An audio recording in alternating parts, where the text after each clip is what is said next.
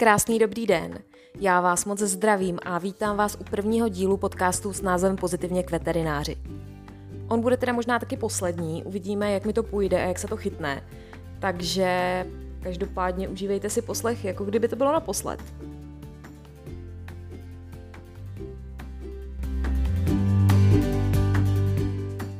Dobrý den, já vás ještě jednou zdravím a vítám vás v prvním díle podcastu s názvem Pozitivně k veterináři. Nejdříve mi dovolte, abych se představila. O tom asi celý tenhle první díl bude. A potom navážeme na to, co znamená pozitivně k veterináři a o čem je vlastně můj projekt, kterým se teďka v současnosti zabývám. Takže já se jmenuji Kateřina Junghanzová a jsem veterinární lékařka.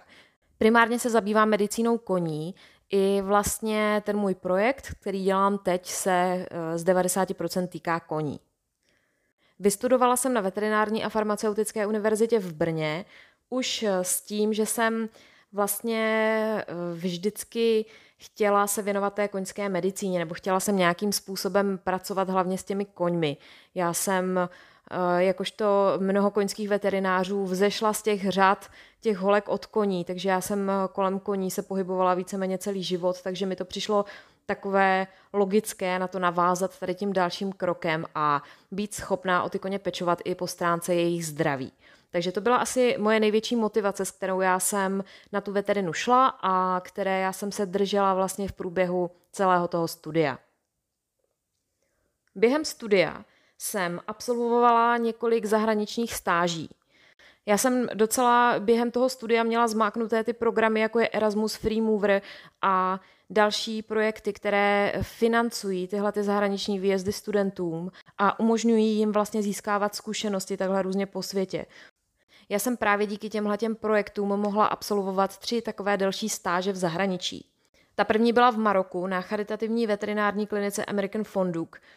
Já vím, že na tuhle kliniku jezdilo docela dost studentů z Brna, takže eh, bylo to zařizování celkem jednoduché a my jsme tam vyjeli ještě s několika spolužačkami v létě 2010.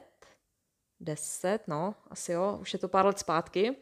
A musím říct, že jsme se to tam fakt užili, jak po stránce praxe a získávání zkušeností, tak eh, i po té stránce cestovatelské, protože Maroko je nádherná země. Já určitě doporučuji, pokud eh, vás takovéhle země lákají, tak se do toho Maroka zajet podívat. To vnitrozemí Maroka, já nevím, jak je to teď, ale tenkrát eh, bylo takové nedotčené tím masovým turismem. A v podstatě tam jezdili hlavně baťuškáři, což bylo takové příjemné, že tam nikde nebyly ty záplavy těch turistů a všude ty krámky se suvenýry, kde vás tahají za rukáv dovnitř, ale bylo to tam prostě takové, takové autentické. Jo? Fakt, fakt se mi tam hodně líbilo. My jsme měli možnost cestovat hlavně o víkendech, protože samozřejmě jsme tam přijeli za tou praxí a chtěli jsme tam co nejvíce vstřebat to, jak uh, oni se tam starají o ta zvířata. Jak už jsem říkala, ta klinika je charitativní, takže jejím primárním cílem je pomáhat s péčí o zvířata rodinám, které nemají na to, aby těm zvířatům zajistili nějakou péči. Vy si tady řeknete, že no tak proč mají zvíře, tak si ho nemají pořizovat. To samozřejmě v našich podmínkách, já bych se pod to podepsala, zatím totálně stojím, že kdo nemá na péči o zvíře, tak si ho nemá pořizovat. Ale tam je to něco jiného. Tam vlastně se můžete setkat s pojmem pracující koňovití protože oni ty rodiny tam vlastní koně, ale hlavně muly nebo osly, kteří vlastně zajišťují obživu celé té rodině. Oni pro ně nějakým způsobem pracují, ať už na poli, nebo třeba vozí náklady do té Mediny, do toho centra města. To je historické centrum města, kde máte tak úzké uličky, že se tam autem nedostanete, takže oni prostě všechen ten náklad naloží na tu mulu nebo na toho oslíka a takhle to tam rozvážejí. Takže Cílem téhle kliniky bylo starat se o zvířata tady těch nejchudších vrstev, aby byla zajištěná nějakým způsobem zdravotní péče a celková úroveň té životní pohody těch zvířat. I když samozřejmě bavíme se úplně o jiné zdravotní péči nebo o jiné úrovni životní pohody, než jsme třeba zvyklí tady. Takže to bylo Maroko, krásná země, úžasná praxe na klinice, velmi zajímavé případy, se kterými se tady nesetkáte, já bych řekla naštěstí nesetkáte, protože tam jsem třeba několikrát eh, viděla tetanus v tom finálním stádiu. Nebo velmi často jsme se tam také setkávali s EPM, ekvidní protozoální myeloencefalitidou, což je vlastně parazitární onemocnění, které napadá nervovou soustavu a také končí eh, špatně pro ty koňovité. Jo? A spoustu dalších zajímavých případů, takže jsem hrozně vděčná, že jsem se na tu kliniku dostala a že jsem tam měla možnost strávit nějaký čas, protože to byla praxe opravdu k nezaplacení. Další místo, které jsem navštívila, byla Fakulta veterinární medicíny Estonské univerzity přírodních věd v estonském městě Tartu.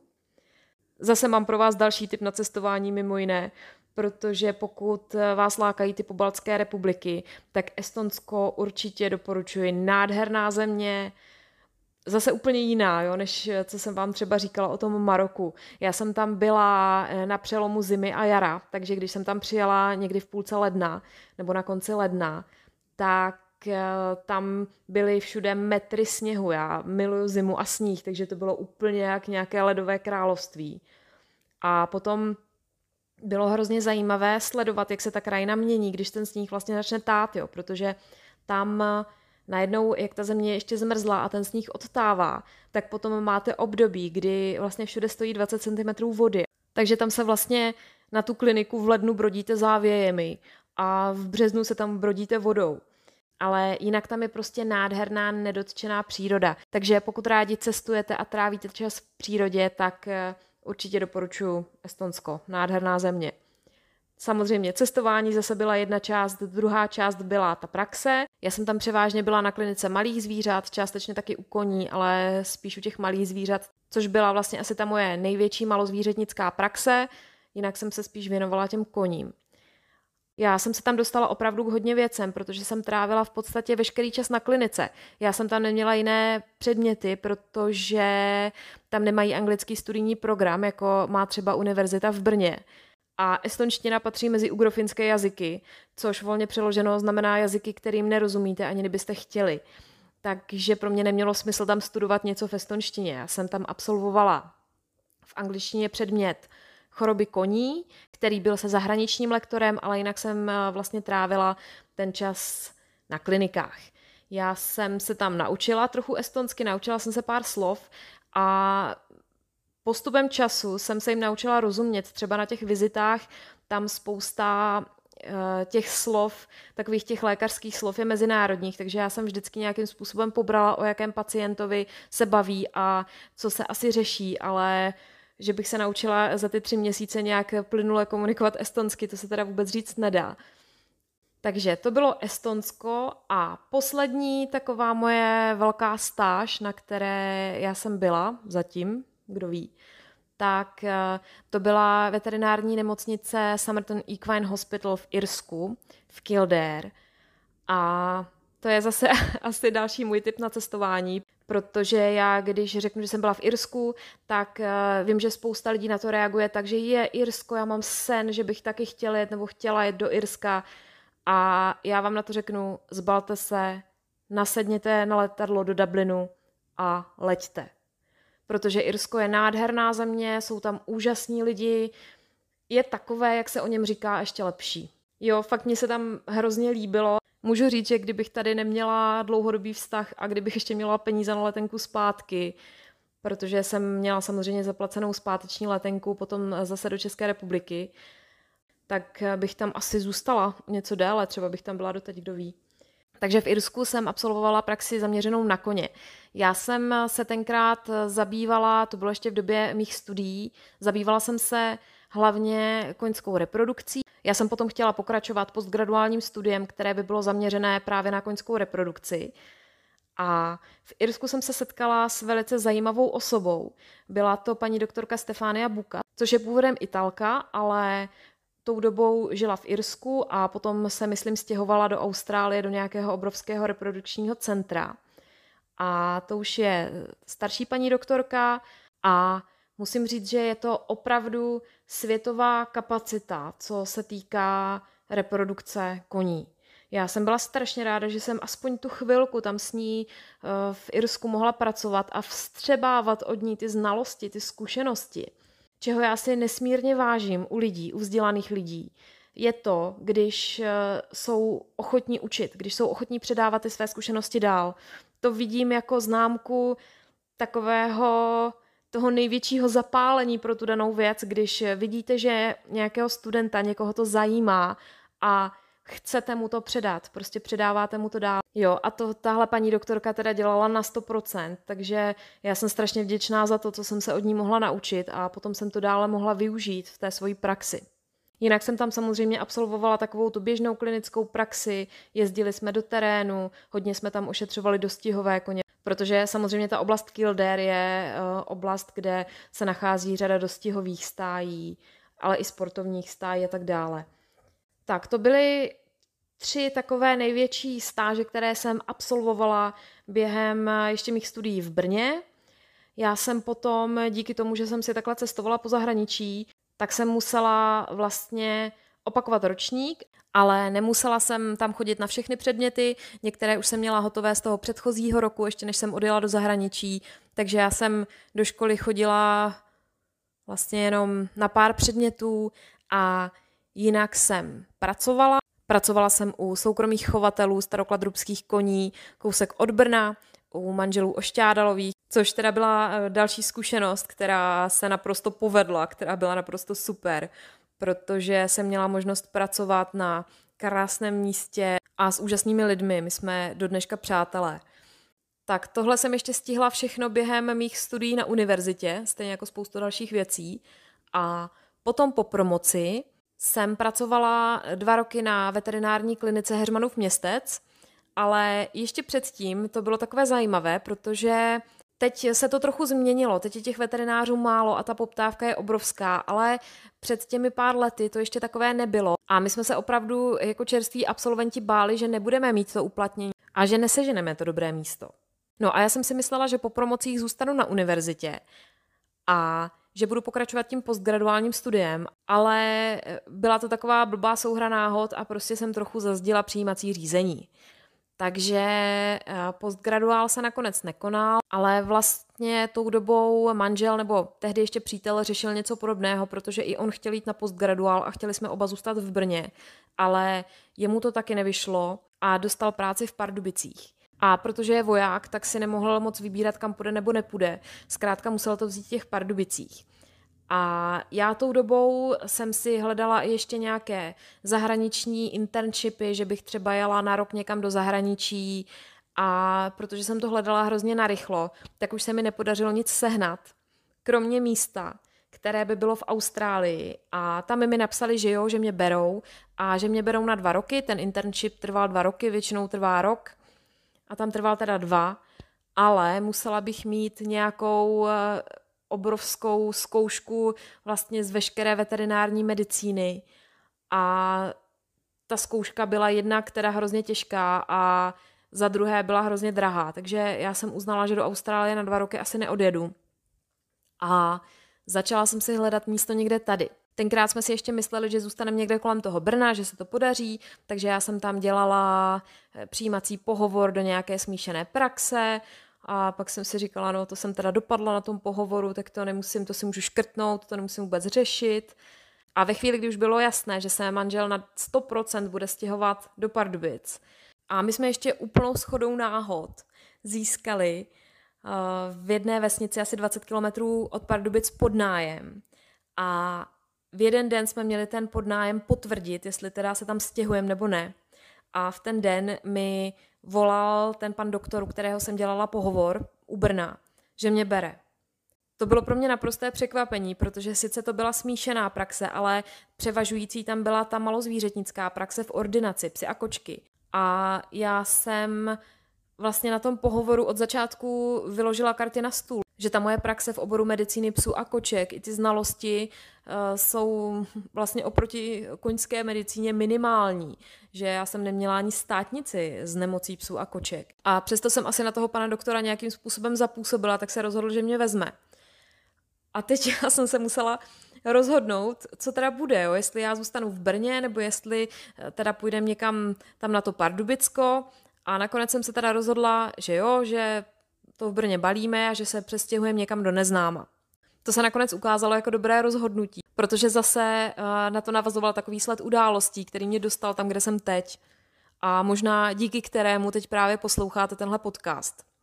Takže my jsme teda to v Brně zbalili, přestěhovali jsme se na Pardubicko a já jsem šla na veterinární kliniku Hermanův městec. Já jsem tam předtím chodila na praxi, takže jsem se tam nějakým způsobem s nimi znala a šla jsem se tam přihlásit, že jako jsem po škole a jestli bych tam nemohla chvilku dělat praxi, jestli by tam neměli místo.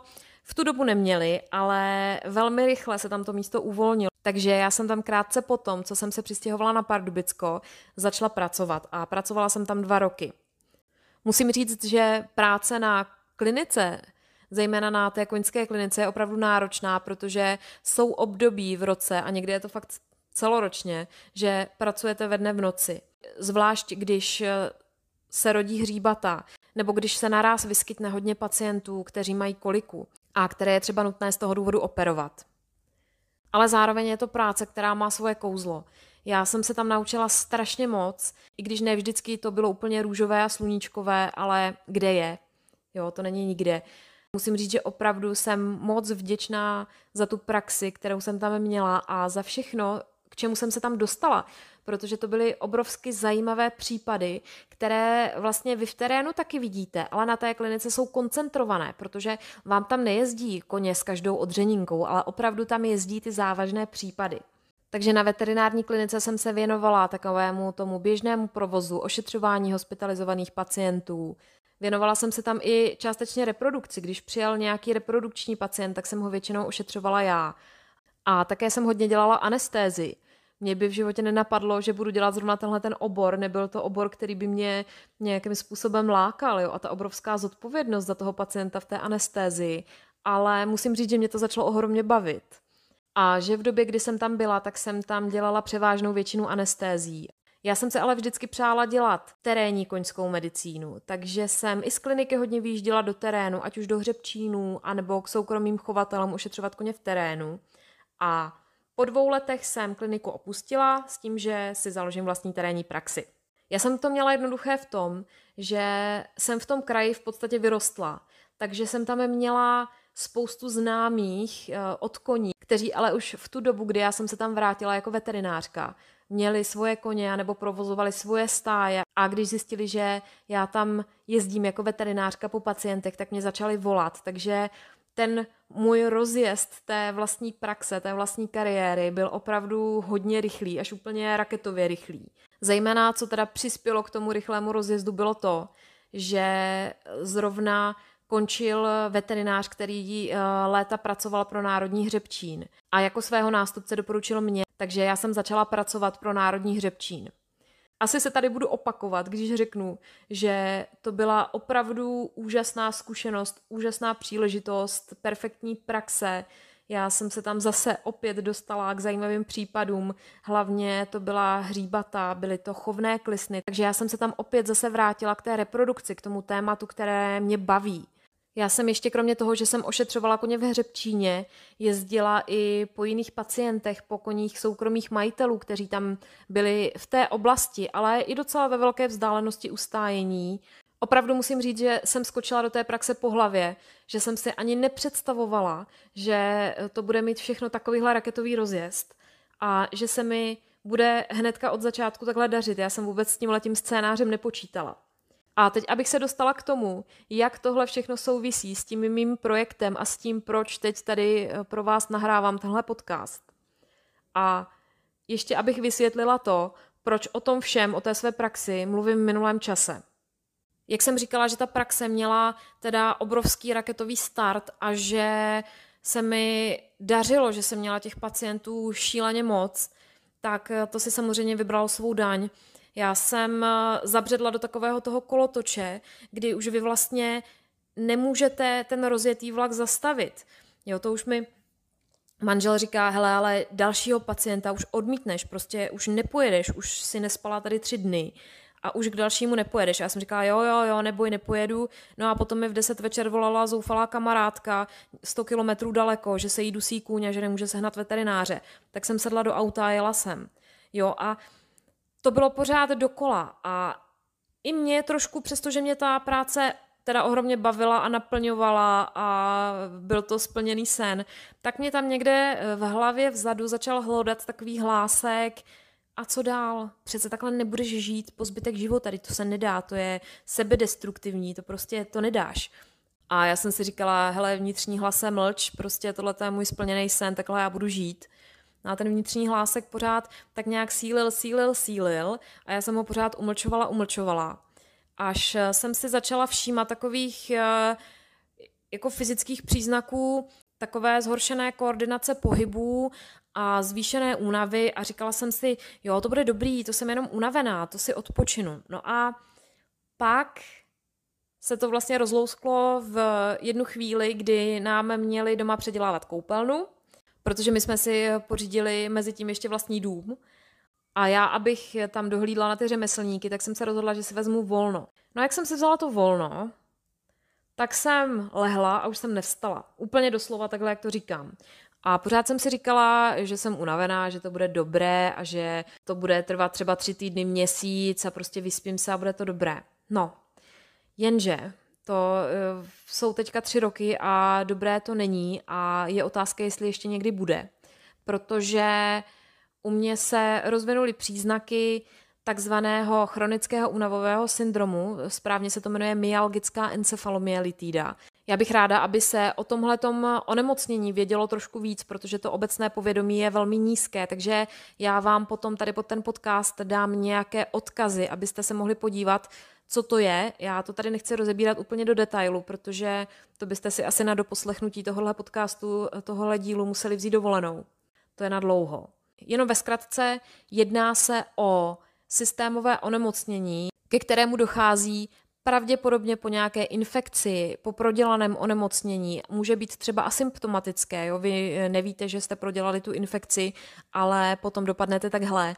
To onemocnění postihuje imunitní systém, postihuje nervový systém a je kromě únavy doprovázeno ještě řadou dalších příznaků.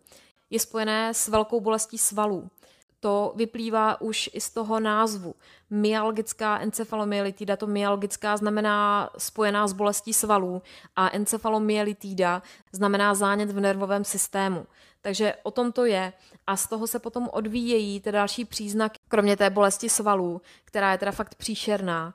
Je to snížená koordinace pohybů, je to porucha vyšších kognitivních funkcí, prostě nemyslí vám to tak jako dřív. A je tam intolerance jakékoliv fyzické zátěže takže vy opravdu máte problém výjít 10 schodů. Jo, nechci to v tomhle podcastu rozebírat detailně, zároveň cílem eh, toho, o čem tady mluvím, není ze sebe dělat chudáčka, jak jsem na tom špatně, ale ráda bych trošku zvýšila povědomí o tomhle onemocnění, protože smutnou pravdou je, že většina laické veřejnosti a bohužel většina lékařů tohle onemocnění nezná, nebo ho považuje za nějakou uh, lehkou depresi, nebo, nebo prostě za nějaké psychické onemocnění. A pak ti pacienti nedostanou adekvátní péči. Takže takhle bych to uzavřela. Já vám sem dám nějaké odkazy, abyste si o tom mohli něco přečíst. Takže tohle je důvod, proč já jsem musela opustit svoji praxi, protože už to prostě není pro mě fyzicky únosné někam jezdit a ošetřovat koně. A tak jsem si říkala, co dál, co budu dělat dál. Já jsem si opravdu myslela, že to bude otázkou pár měsíců, nebo dejme tomu toho roku a budu se moct vrátit do normálního života, ale ono to tak zatím bohužel není. A tak uh, jsem si říkala, no tak fajn, tak mezi tím, co nebudu schopná ošetřovat pacienty, tak já aspoň nějakým způsobem uh, budu psát články a budu vzdělávat lidi, protože mě to vzdělávání, jak sebe samotné, tak i ostatních, vždycky ohromně bavilo. Já jsem dřív pořádala různé přednášky a semináře a s kolegyní Kamilou Reta jsme pořádali kurz první pomoci pro koně. Možná jste ho někteří, kdo tady posloucháte, absolvovali. Já teda teď přechodně žiju v zahraničí, takže jsem ten kurz celý předala Kamile. Takže kurz pojede dál, můžete se ho zúčastnit, i když teda nebude se mnou. Ale myslím si, že i tak je to kurz, který je kvalitní, my jsme se na něm opravdu vynasnažili a že vám ten kurz dá takové ty nejpodstatnější informace, které potřebujete vědět eh, ve chvíli, kdy se vašemu koni něco stane, nebo kdy prostě musíte se svým koněm řešit nějakou akutní situaci. Doporučuju. Tak, abych to zase nezamluvila něčím, takže uh, jsme byli u toho, že jsem řešila, co budu dělat, když eh, teď nemůžu vykonávat tu svoji praxi a že mě baví vzdělávat, takže začnu něco psát, začnu produkovat nějaké vzdělávací projekty a tak dále.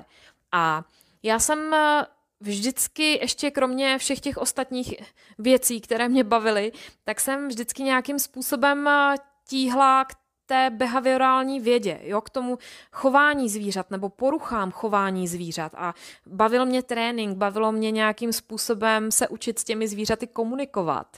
Bavilo mě řešit nějaké problémy s chováním třeba koní. Jo, já jsem vlastně i při škole pracovala s řadou koní, kteří měli nějaké eh, behaviorální problémy, problémy s chováním. A samozřejmě ať už na univerzitě nebo i předtím jsem se setkala s koňmi, kteří neměli rádi veterináře. Já jsem to tenkrát brala jako jasnou věc, protože řada lidí taky nemá ráda zubaře a spousta lidí taky nemá ráda injekce a nemá ráda spoustu dalších věcí. Někomu stačí jenom vejít na chodbu nemocnice a už mu je špatně. Takže jsem to brala jako takovou přirozenou věc. Ale musím říct, že při té praxi, ať už se jednalo o praxi, kterou jsem absolvovala jako studentka, nebo potom uh, při té veterinární praxi, už eh, když jsem pracovala jako veterinářka, tak mě ale setkání s pacienty, kteří neměli rádi veterináře, donutilo o tom přemýšlet trochu jinak. Zejména proto, že to je celé o bezpečnosti. Ten kůň má 500-600 kg, dobře, když je to poník, tak pořád má, já nevím, 150-200 kg, což je pořád víc, než má průměrná veterinářka. Protože tohle zaměstnání dělají většinou ženy. I když se najde samozřejmě pár mužů veterinářů, tak ale se pořád nedá eh, říct, že by eh, ten kůň byl jejich váhová kategorie. Jo, tam pořád pracují se zvířetem, které je několikanásobně silnější. A pokud to zvíře nějakým způsobem nesouhlasí s postupem léčby, třeba nesouhlasí s tím, že vy mu chcete dát injekci a nebojí se to dát najevo, tak často máte problém. A v takové chvíli eh, opravdu může dojít ke zranění člověka, nebo samozřejmě může dojít eh, ke zranění i toho zvířete.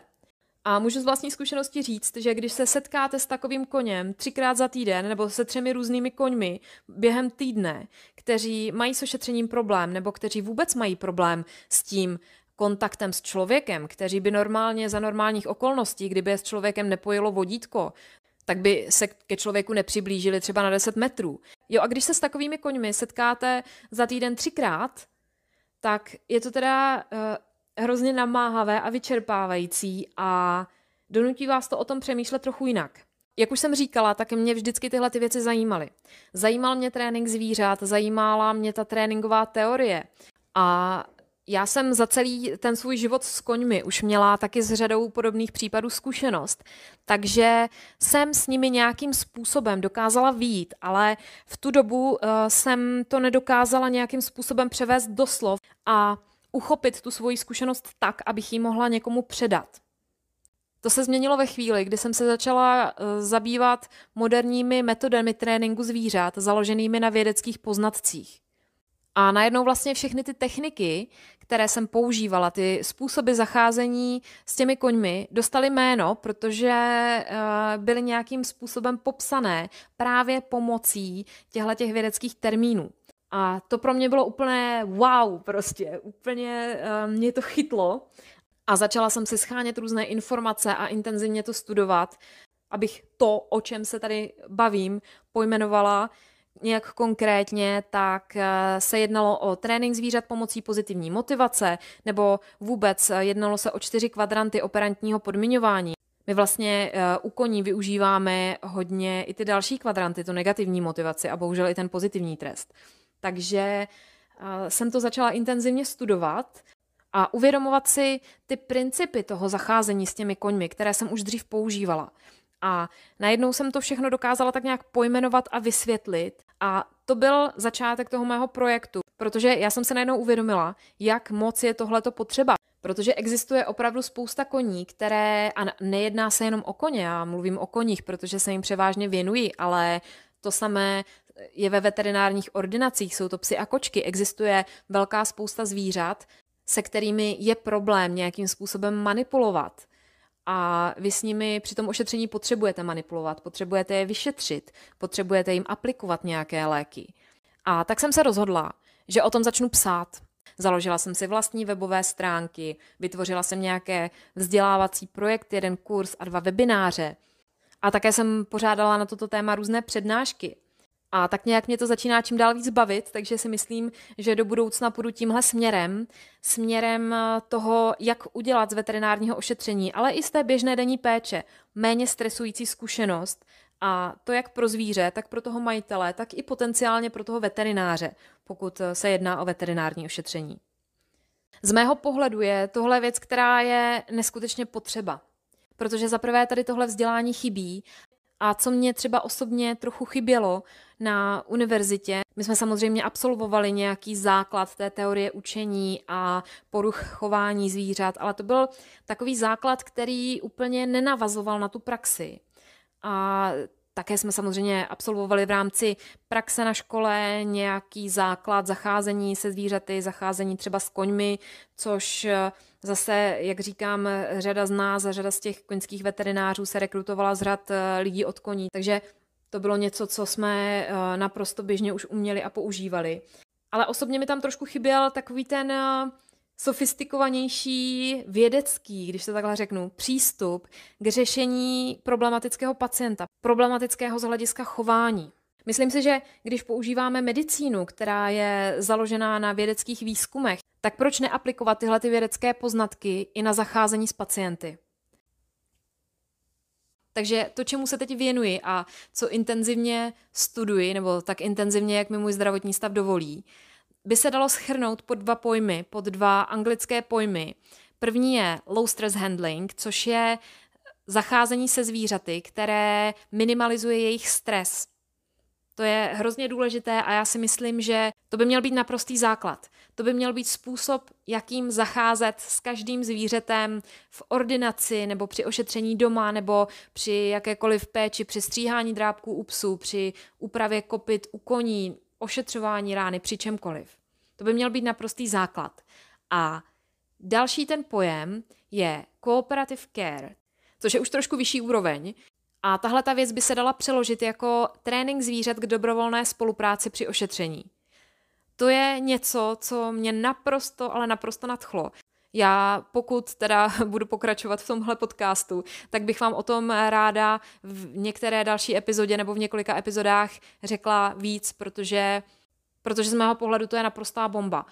Tenhle ten přístup se používá například v zoologických zahradách, kde díky tomu, že vy naučíte zvíře spolupracovat při denní péči nebo i při základních veterinárních úkonech, tak vy nepotřebujete ty zvířata stresovat odchytem a nepotřebujete je sedovat.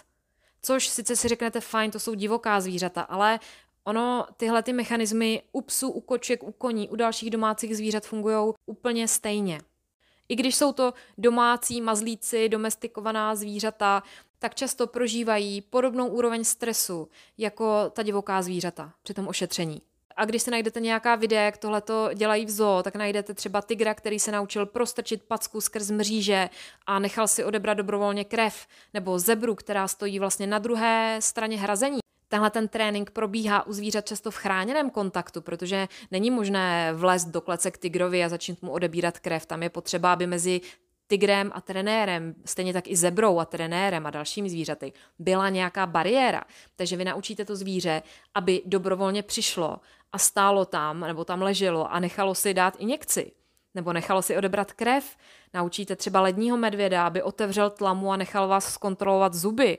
No to je naprosto úžasná věc a nejlepší na tom je, že vy tohle zvládnete naučit i domácí zvíře. A já bych řekla, že to jde mnohem jednodušeji. Nemám samozřejmě zkušenosti ze zvířaty v zoo. Já bych moc ráda řekla, že zatím nemám tu zkušenost. Ráda bych si vyzkoušela, jak takovýhle typ tréninku probíhá u zvířat v zoo. Ale pokud to takhle můžu ze své pozice porovnat, tak bych řekla, že s domácími zvířaty to bude o mnoho jednodušeji, než třeba s tím tigrem nebo s tou zebrou nebo s jakýmkoliv divokým zvířetem. Takže tímhle já se teď zabývám, O tomhle je můj projekt, o tomhle bude do jisté míry i tenhle ten podcast. Já jsem strašně ráda, že jste doposlouchali až sem, do jeho konce a doufám, že se setkáme ještě u nějakého dalšího dílu.